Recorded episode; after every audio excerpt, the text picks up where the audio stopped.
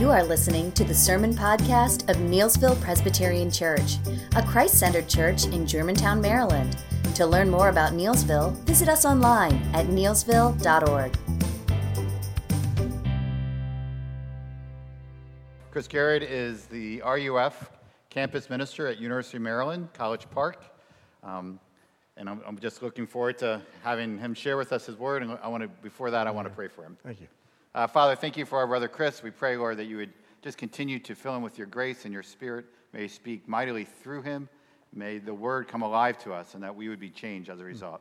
And uh, just continue to fill him with your grace, we pray in Jesus' name. Amen. Amen. Thanks, Jeff. Yep. Well, it's good to be here with you again this morning.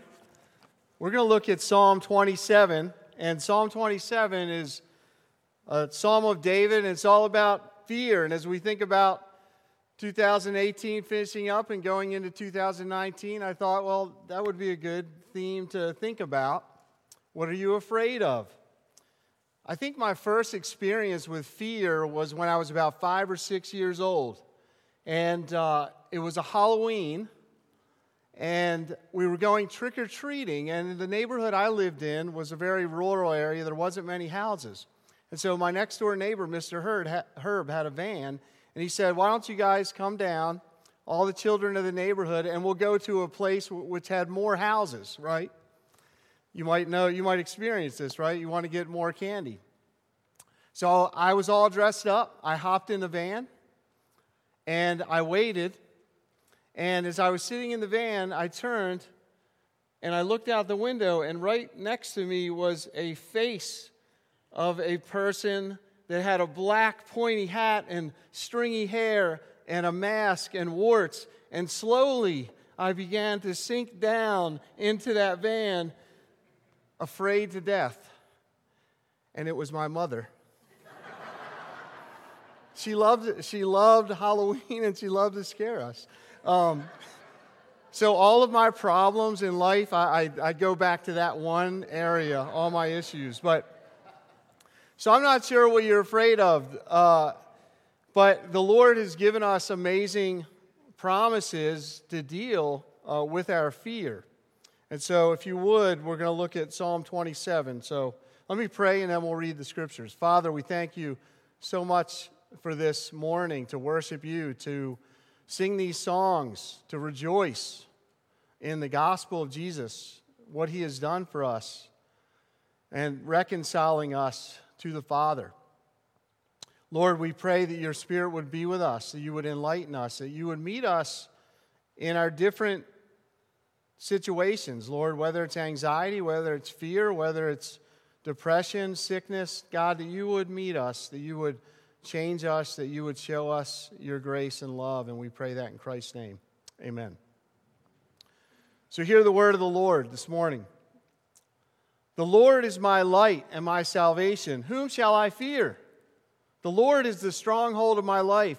Of whom shall I be afraid? When evildoers assail me to eat up my flesh, my adversaries and foes, it is they who stumble and fall. Though an army encamp against me, my heart shall not fear. Though war arise against me, yet I will be confident.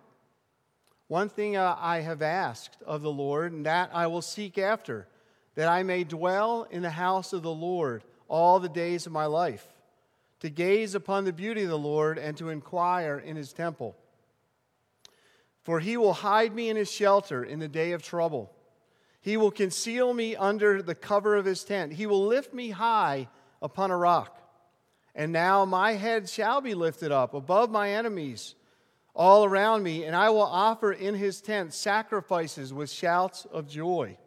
I will sing and make melody to the Lord. Hear, O Lord, when I cry aloud. Be gracious to me and answer me. You have said, Seek my face. My heart says to you, Your face, Lord, do I seek. Hide not your face from me. Turn not your servant away in anger, O you who have been my help. Cast me not off, forsake me not, O God of my salvation, for my father and my mother have forsaken me, but the Lord will take me in. Teach me your way, O Lord, and lead me on a level path because of my enemies. Give me not up to the will of my adversaries. For false witnesses have risen against me, and they breathe out violence. I believe that I shall look upon the goodness of the Lord in the land of the living. Wait for the Lord, be strong, and let your heart take courage. Wait for the Lord.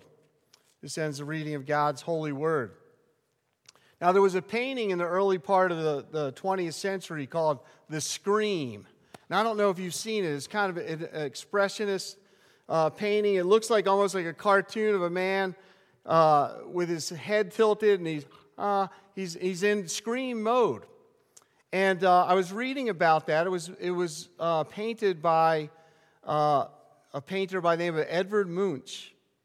And he um, said this about his, his painting. He said, um, One evening I was walking along the path of the city. On one side, the fjord below, I felt tired and ill. I stopped and I looked out over the fjord. The sun was setting and the sky colored red, blood red. I sensed a scream passing through nature. Art critics have called this the Mona Lisa of our time. We are a people ruled by fear.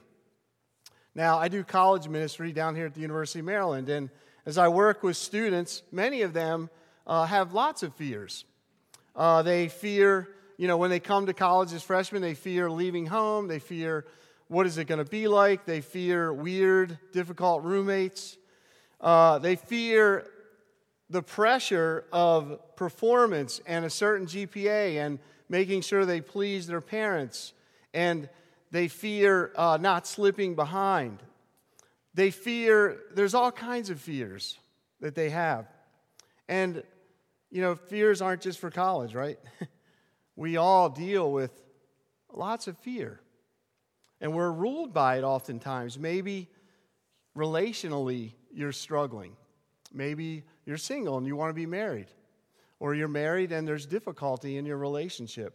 Maybe there's relationships in your family that are just, you just don't know uh, what's happening or where they're going to end up. And you fear and you have anxiety about all of these things. Some of you may be introverts and you're here in a crowd. Thank you for being here, right? there's fear of, of crowds, there's fear of the future, there's political fear, there's fear of uh, being safe, and there's health fear, right? We live in a broken world. And you might think, well, wh- where does all this fear, wh- where does this come from? And as you go back to the beginning of the Bible, fear enters in in Genesis chapter 3. God creates the world, everything is beautiful and good. Adam and Eve have a perfect relationship with God. And then what happens? They take of the fruit of the tree and they eat of it, and immediately there is fear. We remember they hide from God, and the Lord is walking through the garden, and God says, Where are you? And Adam says, Well, I heard the sound of you in the garden, and I was afraid because I was naked, and I hid myself. And he said, Who told you that you were naked? Have you eaten of the tree of which I commanded you not to eat? And so, fear, biblically speaking, comes from this idea that we are sinners and we're separated from a holy God. That that actually is the beginning of where this problem comes from. That we are separated because of our sin. But the beautiful part about the, the gospel is that God has made a way. The gospel really is the antidote to our fear. In the gospel, Jesus comes and takes upon our sin and he restores us so that we no longer have to fear a holy God or punishment or judgment. That has been dealt with. And so true love casts out fear. First John says, perfect love drives out fear because fear has to do with punishment. And so as we turn to this psalm, we see David really proclaiming the gospel back here in Genesis. And there's what I would say there's an antidote for fear in this in this psalm. And it deals with this. Ultimately, the answer for our fear is a robust worship of the Lord. And I want to say three things three C's a bold confession, a commitment to God's presence, and a cry of the soul. And so, as we look at the psalm, the first thing that David does with his fear is he speaks into it with a bold confession of faith. If you look in your scripture in verses 1 and 2, he starts with this confession. He says, The Lord is my light and my salvation. Whom shall I fear? The Lord is the stronghold of my life. Of whom shall I be afraid? And then at the end, in verse 13, it's almost like a bookend. You could, you could say to David, David, what do you believe? He says this I believe that I shall look upon the goodness of the Lord in the land of the living. What we have first is a real confession of faith in the midst of his fear. And if you think about David's life, it was full of situations of anxiety. You think about the beginning when he's a, he's a, a boy and he's out there as a shepherd with the bears and with the lions, right?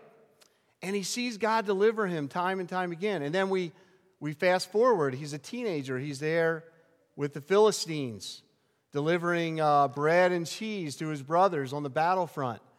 And we see him enter in and become this heroic figure with seemingly no fear as he is used by God to deliver the Israelites from Goliath, the giant. After he comes becomes a part of Saul's service, though, he's still surrounded by difficulty. Saul is actually wanting to kill him several times. And so his whole life is almost this, this on the run, being surrounded by enemies. Even his own son, Absalom, tries to overthrow him. So David was acquainted with fear and anxiety. But in the midst of that, and in the midst of this psalm, we see him, he's surrounded by his enemies. He has people breathing out threats. And in the midst of that, he, he makes a bold confession of the faith The Lord is my light and my salvation. Whom shall I? And he focuses on the Lord, the character of the Lord. The Lord is my light. How does that help us? Well, God is the one who brings light to our darkness. He brings clarity when we don't know what to do, when we are afraid, when we're in the dark. And the Lord is my salvation, he says. The one who has delivered me time and time again, as we've thought about.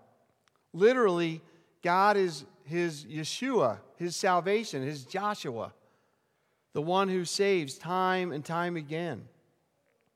And ultimately, he's proclaiming that, that, that God is his Lord. And if you look in this uh, psalm, whenever you see L O R D capital, that is the Hebrew Yahweh, which is the title for the covenant Lord of Abraham, Isaac, and Jacob. That when David is calling on the Lord, he's not calling on some unknown God out there, but he is calling on the God of Abraham, Isaac, and Jacob, the covenant Lord who has come time and time again to deliver his people. And so when David is making this confession, it's not a blind leap in the dark, but it is to a God who he knows has been with him and delivered him time and time again. And so what does he do? When we come with when we come to the Lord, we come with this strong commitment and confession of who God is. The question is, where do you go with your fear? Where do you go with your fear? Do you fight it or do you flee from it? Do you allow it to rule you in anxiety or do you speak into it the sure confession of who God is? Preaching to your heart in all of its doubts, but preaching to your heart, this is who my God is, and my God is with me. And my God is my light and my salvation. Whom shall I fear? we tend to let our thoughts, anxieties, and all of this stuff, right, rule us and bring us down. What David is showing us in the psalm is he is proclaiming and confessing who the Lord is. This would be a great verse to memorize for 2019, right? The Lord is my light and my salvation. Whom shall I fear? The Lord is the stronghold of my life. In whom shall I be afraid? Preach the gospel, preach the truth of who God is into your fears. The second thing is a bold commitment to the presence of God. A bold commitment to the presence of God. And so as you go through, he begins to talk about desiring one thing. He just wants to get into the Lord's presence. He says in verse 4 One thing have I asked of the Lord that I will seek after, that I may dwell in the house of the Lord all the days of my life, to gaze upon the beauty of the Lord and to inquire in his temple. This is amazing. So he's in the midst of his enemies, he's in the midst of this turmoil, he's in the midst of all of the fears, and what he wants to do is see the face of the Lord. He wants to have the presence of God. And so he's committed to this. And he's committed to getting his eyes on the Lord Jesus, on God. Now, as you think about this, this is what worship is. When we come into this building on a Sunday, it is a place where we are seeking to renew our hearts and our minds and our visions about who God is and who we are and what Jesus has done. And so David is showing us what it looks like to be committed to worship, to be committed to being in the presence of God. And this is really transforming and an antidote to his fear. Now, what does he view? He says, what is the beauty that he wants to get into? He says, now, it's not, at this point in the history of Israel, it's not the elaborate temple that Solomon will build, but he is thinking about the tabernacle. He's thinking about the tent.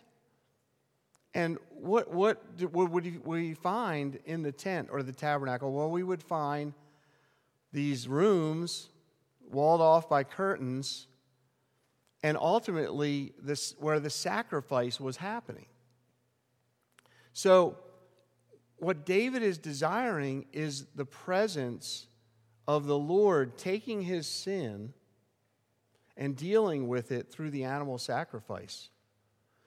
All of his fears of separation, all of his fears of his sin. He may be thinking of Bathsheba and Uriah and the whole incident there all that stuff that maybe Satan is bringing up in his mind.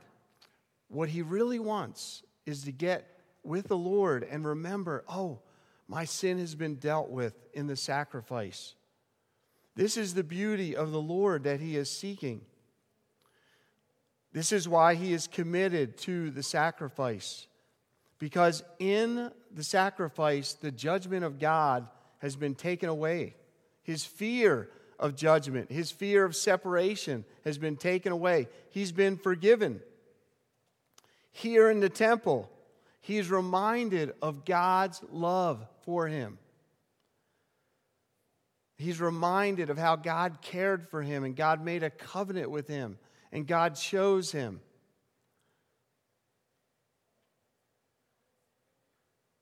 This is the perfect love that casts out fear. And this is a pointer. Now, this is before the cross, right? This is before Jesus. But as we come to the Psalms, we see, boy, these, this is showing us, even on the other side of the cross, how to live. That we, we must look to Jesus, our Savior, as the one who casts out our fear, to get in the presence of God, to see the beauty of Jesus. You see, David's heart, what happens in this psalm is his heart is overtaken not in duty, but First, in beauty. Seeing the sacrifice transforms him and then makes him desire to serve the Lord, makes him desire to worship God, to take his mind off the fear and onto service, off the fear of everything that's going on and onto the beautiful duty of loving the Lord and loving others and serving the Lord. He says, verse 6 I will offer in his tent sacrifices with shouts of joy. I will sing and make melody to the Lord. And so, We have him transformed because he's been in the presence of God and he's, he's seen God's love for him in the sacrifice.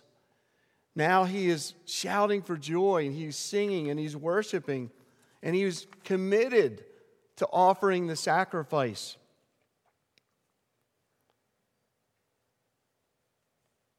What frees us from our fear is a bold, robust commitment to God's presence in worship. And so I want to talk about even what we're doing right here.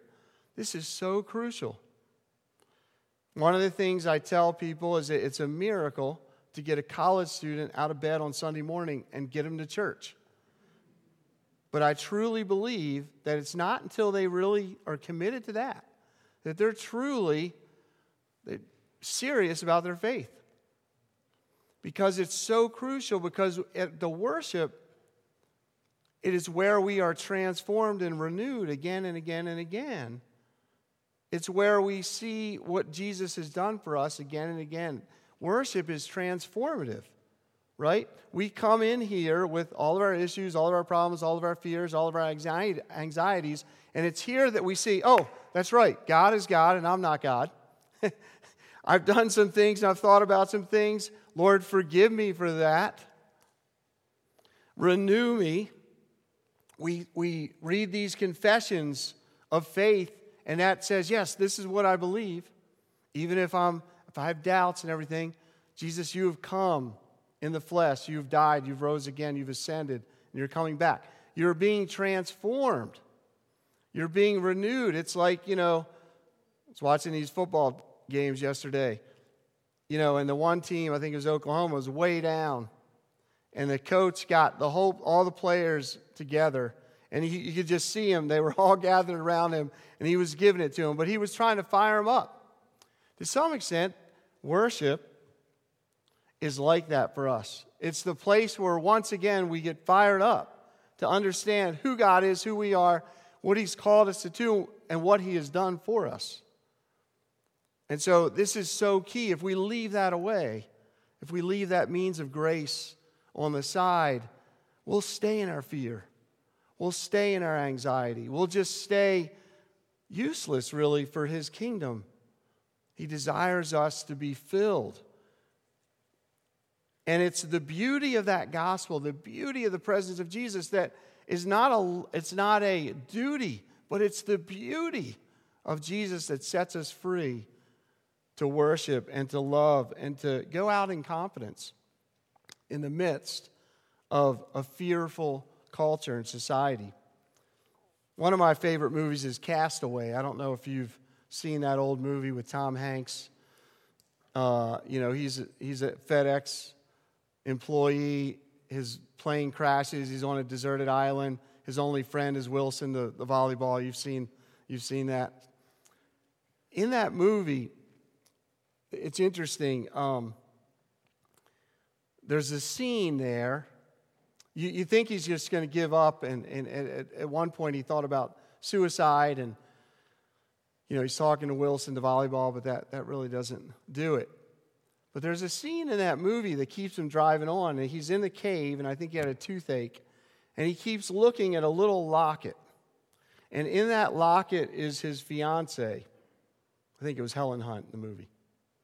And he keeps looking at that, and that is what drives him on to continue to try to get back, right? And to go out and build this little sailboat.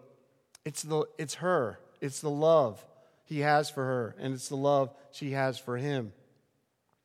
Love drives him. And so it's the same for the Christian. The gospel is God's love for us. Being in his presence, we experience his love and his renewal, that he loves sinners. And this is what drives us on. And this is what keeps us. And the third thing is this how do we get over fear? An honest cry of the soul. In verse 7 and towards the end of this, this psalm, it's, he turns and he begins again to cry out to the Lord. He begins to really be honest with the situation that he's in. Verse 7 Hear, O Lord, when I cry aloud, be gracious and answer me. Verse 9 Hide not your face from me, turn not your face from me, turn not your servant away in anger. Cast me not off, forsake me not, O God of my salvation. He's feeling rejected by God. He's feeling rejected by family. He says, For my father, my mother and father have forsaken me, but the Lord will take me in. Verse 12, he has enemies. Give me not up to the will of my adversaries, for false witnesses have risen against me. And they breathe out violence. He feels enemies, the persecution. He feels rejection by his family. He feels that God has forgotten him. But what he does, and this is so beautiful, is that Psalms are honest. David does not come to the Lord pretending to be some really good Christian. He comes in honest desperation about this is the way life is. How do you come to God? Do you come with your honesty? Do you come with the reality of this is how it is? Or do you come to God pretending it's, it's better than it is? The Psalms show us, David shows us here, an honest cry to the Lord of this is how it is. This is so beautiful. The gospel calls us to come as we are, to just give it to Him, to say, everything is open. This is how it really is, Lord. Help me. Deliver me. I feel this way. Do you bring your honest self to the Lord? David is waiting upon the Lord. He is being honest. But he's also, this, this psalm also shows us, it points to someone else. The cry of David here actually shadows, points to another who was also rejected by his mother and father, and he was ultimately rejected by his Father in heaven. The Lord Jesus, the greater David, was rejected by his family. We see that in the Gospels. His family thought he was crazy in Mark 4. And he's ultimately rejected by his heavenly Father. As we see when he is on the cross, he cries out, My God, my God, why have you forsaken me? And his father turns his face away. David cries out, Lord, hide not your face from me. Turn your servant away in anger. Cast me not off. Forsake me not. And the Lord delivers him. But the Lord Jesus cries out and is not delivered. This is the beauty of the gospel that because the Lord Jesus was rejected and cast off, we would never be. Do you see how beautiful Jesus has been to us?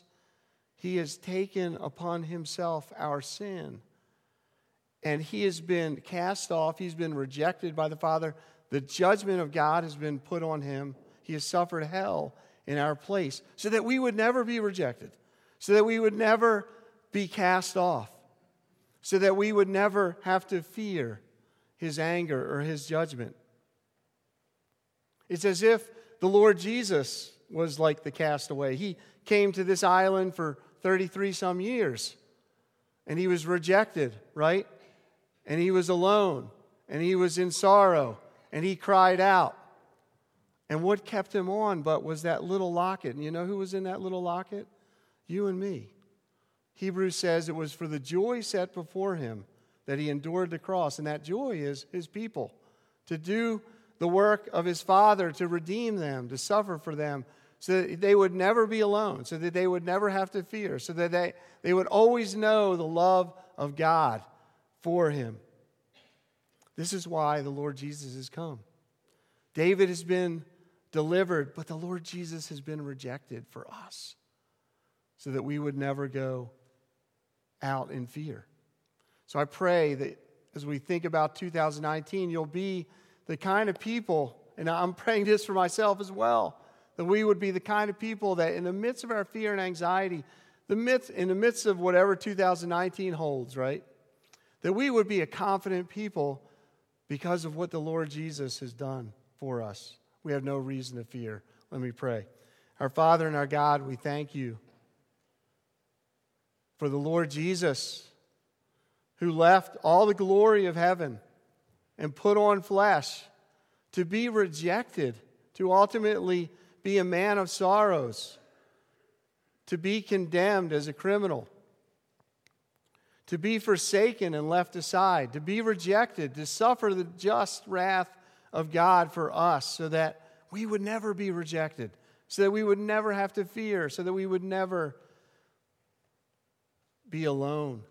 So, Jesus, would you make that real for us as we go into this new year? That we would be people full of confident hope, not in fear and anxiety, but with a joy and with the knowledge of you and your blessings. In Christ's name we pray. Amen.